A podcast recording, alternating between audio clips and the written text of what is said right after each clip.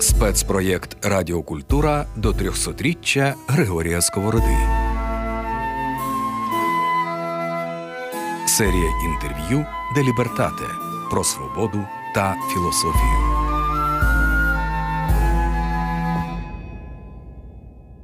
Вітаю, мене звати Олена Гусейнова. Це студія Радіо Культура. Вона зараз знаходиться в українському домі. і Ми спеціально для своїх дорогих слухачів записуємо серію розмов, які називаються Де Лібертате. І це наш спосіб привітати Григорія Савича Сковороду з 300-річчя. У мене зараз в студії літературознавиця Катерина Борисенко. Катя, вітаю тебе. Вітаю 3 грудня 2016 року. Ми з тобою зустрічалися в студії Радіо Культура і говорили про Григорія Сковороду. Це була моя перша довга розмова про Сковороду в житті, студійна радійна. І ми говорили про те, що дуже скоро буде власне цей ювілей. Тоді з нами був ще Леонід Ушкалов, і ми тоді з тобою фактично говорили навколо повного зібрання творів, академічного зібрання творів, який професор Ушкалов зробив. Оберталися теж навколо його передмови та до цього академічного видання. І тоді для нас з тобою було очевидно, що цей рік рік, 2022, і цей час, в який ми з тобою зараз говоримо, він буде не тільки часом сковороди, він буде і часом Ушкалова. Це боляче говорити про це, але мені здається, що дуже важливо про це сказати. Який він 22-й рік, рік трьохсотріччя сковороди без Леоніда Ушкалова. По-перше, такі особисті моменти ювілей сковороди. Я думала зранку там щось запущу, якщо світло буде сковороди. Я відкрила сторінку Фейсбук. Я дивлюся, дуже багато пишуть про сковороду. Ясна річ, реагують, виставляють якісь улюблені вірші, якісь улюблені фрагменти діалогів. А я от в момент цей просто сижу і плачу, тому що Леонід Володимирович міг би сказати дуже й дуже багато цікавого. І я знаю, що, на жаль, нереалізованим залишився його проект Сковородинівської енциклопедії. Шевченківська була у нього енциклопедія, яку він до ювілею Шевченка готував. І готував от е, так само Сковородинівську енциклопедію. На жаль, йому вдалося зробити лише літеру А. Далі у нього дуже детально прописано деякі матеріали брати, на що спиратися, фактично план до кожного гасла енциклопедійного, як він хотів це подати. Але на жаль, це залишилося в планах. Ми десь, як учениці сковороди, завжди він жартував. У мене самі панночки. Жодного панича немає в учнях. Думали про те, щоби продовжити допрацювати цей проект, але ну на жаль, поки що цього ще не вдалося. Ну, Леонід Володимирович це просто людина, яка знала про сковороду. Все людина, яка була трудоголіком. От я чесно не знаю, коли він все встигав робити той момент і писати. Фактично кожного року у нього виходила книжка. Водночас він викладав в університеті. Що таке викладання в університеті? Це ж е, спілкування зі студентами. Це ж вершечок айсберга. Там же є ще звіти, плани,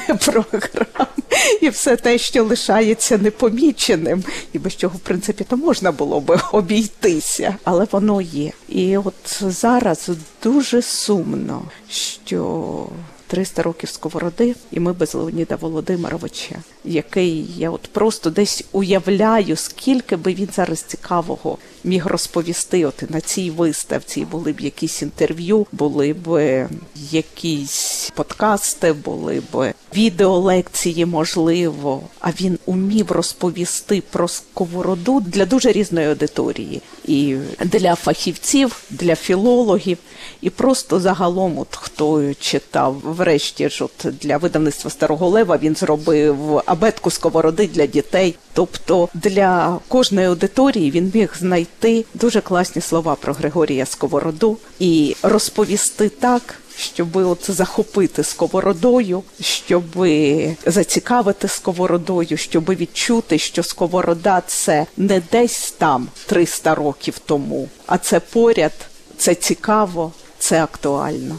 Я ніколи не була на лекціях у Шкалова. Мені здається, що я навіть на виступах ніколи не була. Я тільки читала книжки, і для мене це ключова фігура для розуміння українського бароку, для розуміння сковороди. І це означає, друзі, що це хороший спосіб, і він з нами залишається. Є давніші книжки Леоніда Ушкалова, є от остання, яку духи літера видали, і абетка, про яку згадала Катя. Ми можемо все ще читати Леоніда Ушкалова, і це тішить. І цей ювілей так само. Ти сказала таку фразу, що у вас з ученицями, з твоїми колегами, колежанками була ідея закінчити енциклопедію. Мені дуже хочеться, щоб це відбулося, але нам для цього потрібно, щоб деякі регіони України були деокуповані. Не будемо цю думку розвивати, та Так, але так, давай так. просто тримати кулаки. Ми з тобою чекаємо дуже. Я знаю якої звістки про заход в яке місто. Дуже чекаємо. Ну і зрештою, там і в Харкові теж є учениці, та у Шкалівській, Так, і їм буде спокійніше теж, коли будуть росіяни подалі займатися енциклопедією, продовжувати справу Шкалова. Повертаючись до Григорія Сковороди, і ти сказала теж важливо, що дуже важливо розуміти, що це не десь там 300 років тому. Це не фігура, яка не має перетинів чи конектів з тим, що відбувається з нами тут і тепер. Ми це зрештою бачимо, от прямо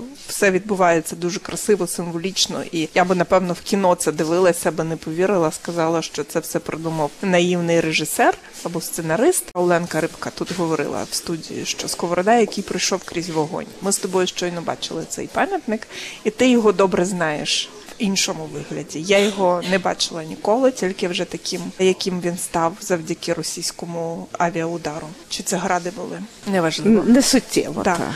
А розкажи, будь ласка, трошки про цей момент теперішньої зустрічі з цим пам'ятником і чим він був, коли стояв на своєму місці.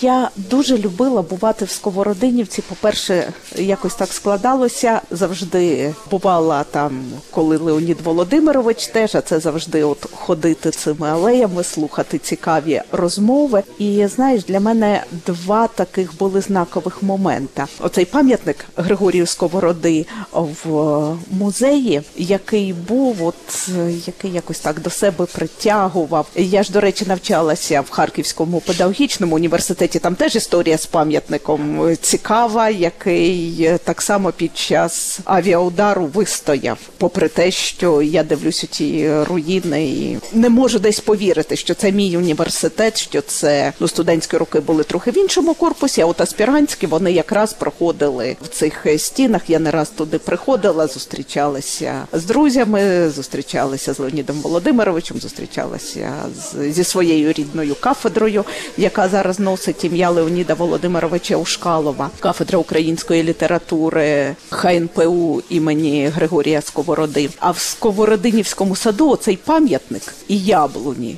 Оці розкішні яблуні, які там росли, які квітнули навесні. Оцей аромат, який там десь від е, серпня, мабуть, коли буваєш, завжди є яблуки, які всі збирали, ходили, просто взяти яблучко, поговорити про сковороду. Зараз я дивлюсь на цей пам'ятник, і це просто невимовний біль. Я згадую, як я раділа, що нарешті, прочитавши інформацію, що зроблять до Сковородинівки дорогу.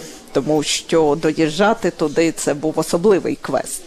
Мабуть, та саме з часів Григорія Савича, от яку він протоптав, так і лишилась ми подій. Я думаю, ну от будуть туристи, буде класно. І оцей от пам'ятник, цей білий колір, надзвичайно світлий, як світла філософія Григорія Сковороди. У когось на Фейсбуці я прочитала таку думку, що от спостерігаючи за тим, що відбувається в системі освіті нашої, е, Григорій Сковорода, мабуть, написав би якийсь такий похмурий трактат. Ні, він би не написав похмурий трактат. Він дуже світлий. Він би просто втік, як врешті втік з тієї системи освіти, так би втік із цієї системи освіти, мав би коло однодумців, спілкувався. І справді, от таке світле місце. Біля цього пам'ятника, і зараз я дивлюся його там стріщинами, дивлюся Кіптєва, яка на ньому осіла, але він вистояв. Сковорода, от як для мене, знову втік від світу. І лишився таким Від російського, від руского від, міра від руского цього. міра та цього разу. Та врешті великою мірою, якщо подумати, він же від нього і тікав. Що таке 18 століття в Україні, друга половина 18 століття? Це коли починається активна експансія тієї ж російської церкви, коли українська втратила рештки своєї автономії. І церква власне починає перетворюватися на бізнес-структуру. Немає того відчуття Бога, от у самій церкві. Він, можливо, саме через це і не прийняв постриг, не висвятився. Не почав цю кар'єру, бо це серйозна кар'єра. Та, так, бо це серйозна кар'єра. Так само, як він е, пішов з Петербурга з хору, де він мав прекрасні перспективи, він міг вийти на пенсію, мати дуже гарне забезпечення, відпрацювавши в цьому хорі. Більше того, підтримку мали рідні хористів, але це було йому настільки чуже, настільки він цього всього не сприймав, що йому не треба було ніяких цих от ні матеріальних винагород, ні якоїсь такої пошани, просто подалі бути від цього і бути самим собою. На цій виставці світ сковороди є в атріумі. Вони висять, такі якби символи, знаки сковороди. Е, Я би з тобою трохи про них хотіла поговорити, щоб ти пояснила, що це означає. Там є те, що ми, начебто, розуміємо. Там є пташка жовтобочка, там є бджола, там є вовк, там є яблуко. І там є посох з мішечком. Ми до цього посоха трошки повернемося, але давай про бджолу, вовка, пташку, жовтобочку і яблуко поговоримо. Напевно, давай почнемо з яблука, бо я знаю, що ти маєш яблуко привезти своїй доньці художниці. Розкажи, чому є це яблуко, що це за сковородинівські символи, чому твоя донька його попросила?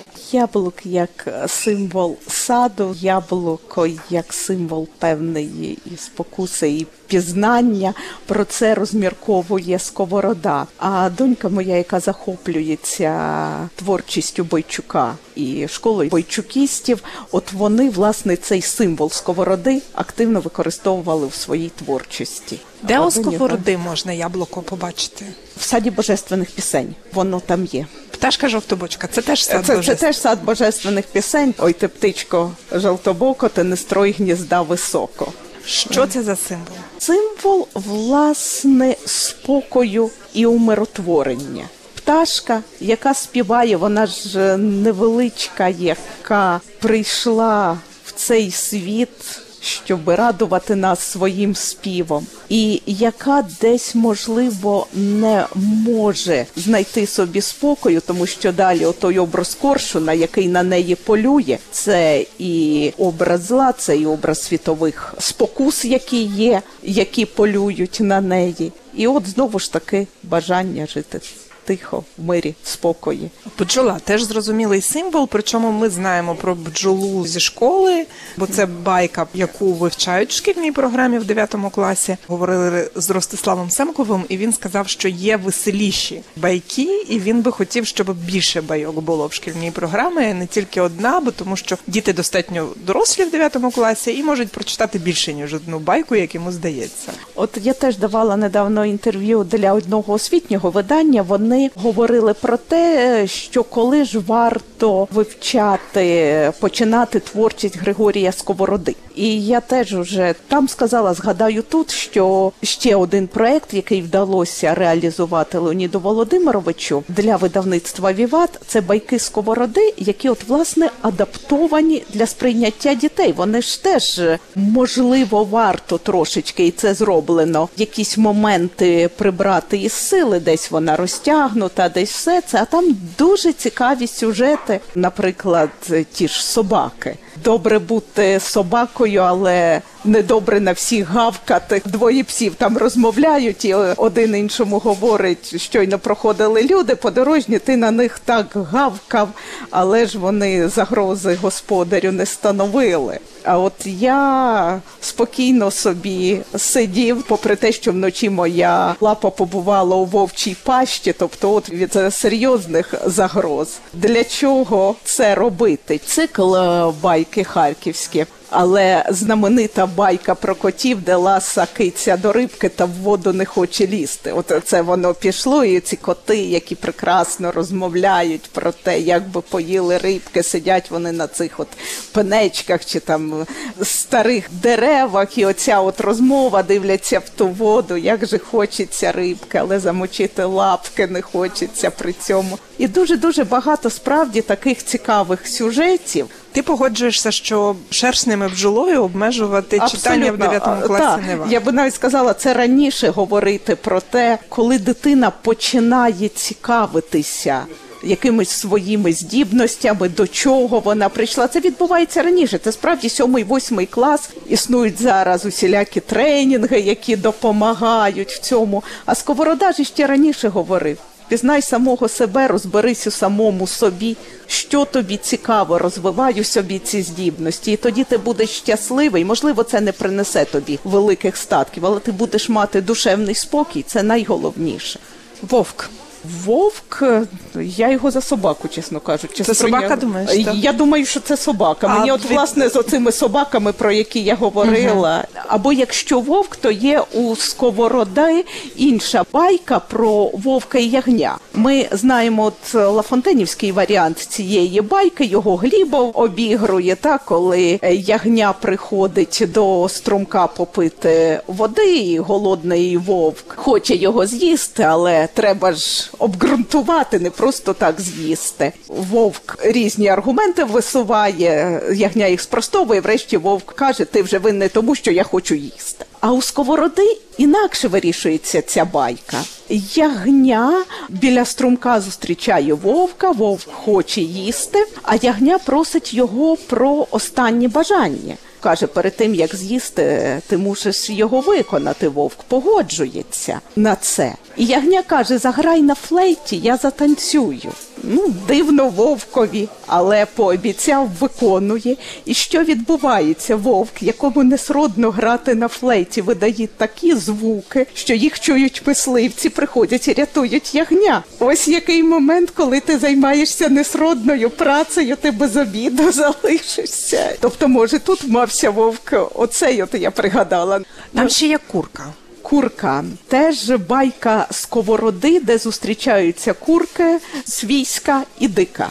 Свійська питає, чим ти харчуєшся дику. Дика каже, як і голубам, що Бог пошле. Вона ж каже, але голуби літають. Дика каже, і я літаю. Та каже: Ой, не кажи мені неправду, бо я можу долетіти лише он до того сараю і все. А та каже, так і є. Але вибач, дорогенька, ти сидиш вдома, з маличку в гною порпаєшся, а я щодня вправляюся в літанні в дикій природі. Це про свободу. Це про свободу, так. І теж про сродну працю. Тому кожен з нас обирає або порпатись в гною, мати скільки завгодно харчів. Ну і всі ми знаємо, як курка домашня закінчує своє життя. Залишатися в капелі імператриці Так. чи не залишатися. І тепер ми з тобою вже фактично, тим, що я пообіцяла, про цю паличку, на якій висить е, такий вузлик. Є такі картинки, де сковорода з таким вузликом іде. І я ще пам'ятаю часи свого навчання в Києво-Могилянській академії, читання Леоніда Ушкалова активно, що це якраз